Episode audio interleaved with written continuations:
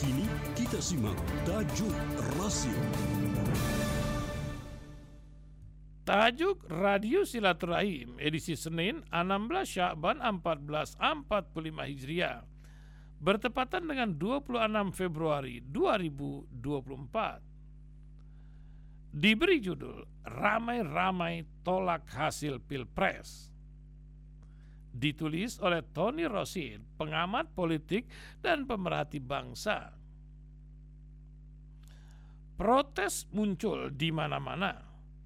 Jauh sebelum hari pencoblosan, para guru besar lebih dari 50 universitas protes mereka mengingatkan kepada penguasa agar menghentikan segala bentuk intervensi di pemilu 2024. Mahasiswa dari berbagai perguruan tinggi juga demo. Isunya sama, meminta penguasa dalam hal ini presiden untuk tidak ikut cawe-cawe di pemilu 2024 terutama dalam pemilihan presiden Apakah penguasa menghentikan cawe-cawenya? Apakah suara para guru besar dan mahasiswa didengar? Apakah protes para tokoh diperhatikan? Anda pasti sudah tahu jawabannya. Jika Anda punya anak ikut menjadi calon pres, calon pemilihan presiden, apakah Anda akan diam dan membiarkan anak Anda bertarung sendirian? Jika itu Anda lakukan, maka Anda akan dianggap oleh keluarga sebagai bapak raja tega. Anda tentu tidak ingin cacat di mata keluarga Anda, terutama di mata anak Anda. Film dokumenter Dirty Vote telah menggambarkan bagaimana intervensi pemilihan presiden itu berproses bagaimana peran kekuasaan secara terstruktur, sistematik, dan masif mendesain kemenangan satu putaran. Ada yang membantah film itu? Tidak. Tiga dosen dan ahli hukum tata negara yang menjadi pemeran utama film Dirty Vote itu malah dituduh partisan difitnah, di backup oleh dan mendukung kepada paslon tertentu. Ini tentu saja tuduhan ngawur dan konyol.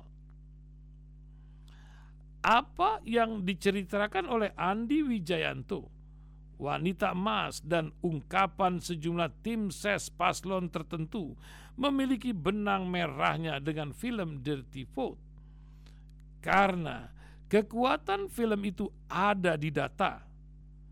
Film itu dibuat by riset. Datanya cukup lengkap karena diperoleh dari hasil wawancara dan fakta-fakta lapangan dari berbagai daerah di Indonesia. Boleh jadi inilah film dokumenter terbaik abad 21. Siapa yang mau membantah? Semua yang terlihat di film itu membuka diri untuk beradu fakta dan argumentasi. Mereka juga siap untuk menjadi saksi di pengadilan jika diperlukan. Pemilu yang diduga kuat diwarnai intimidasi dan kecurangan telah menjadi isu nasional. Rakyat marah.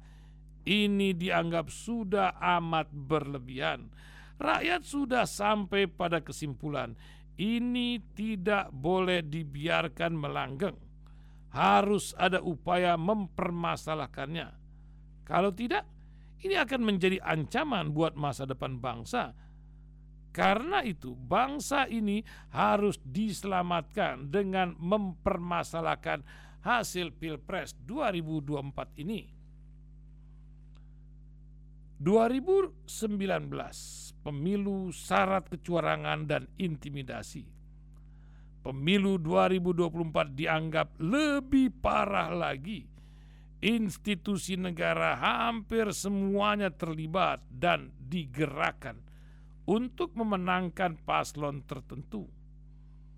Ironinya, di antara mereka umumnya menggunakan cara-cara intimidatif kepada aparatur negara yang ada di bawahnya Pak Lurah teriak, mereka harus ikut kerja politik untuk memenangkan paslon tertentu.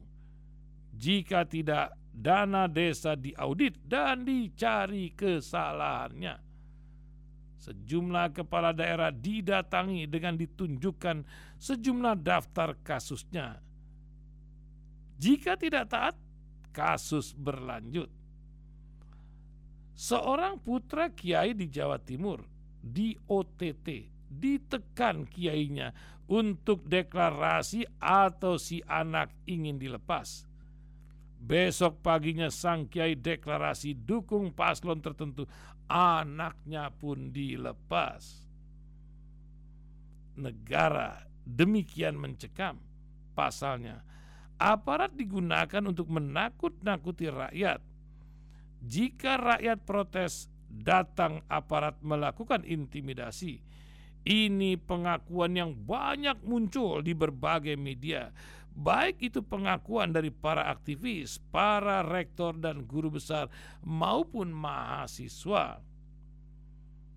Apakah rakyat diam? Nampaknya tidak. Di beberapa daerah sudah mulai ada perlawanan. Mereka datang ke KPUD dan Bawaslu daerah. Di Jakarta, setiap hari ada demo di depan gedung KPU dan Bawaslu. Mereka protes. Mereka tidak ingin paslon hasil intimidasi dan kecurangan memimpin Indonesia. Mereka tidak ingin pemilu yang syarat pelanggaran ini disahkan. Mereka ramai-ramai tolak hasil Pilpres 2024. Wallahu a'lam bishawab.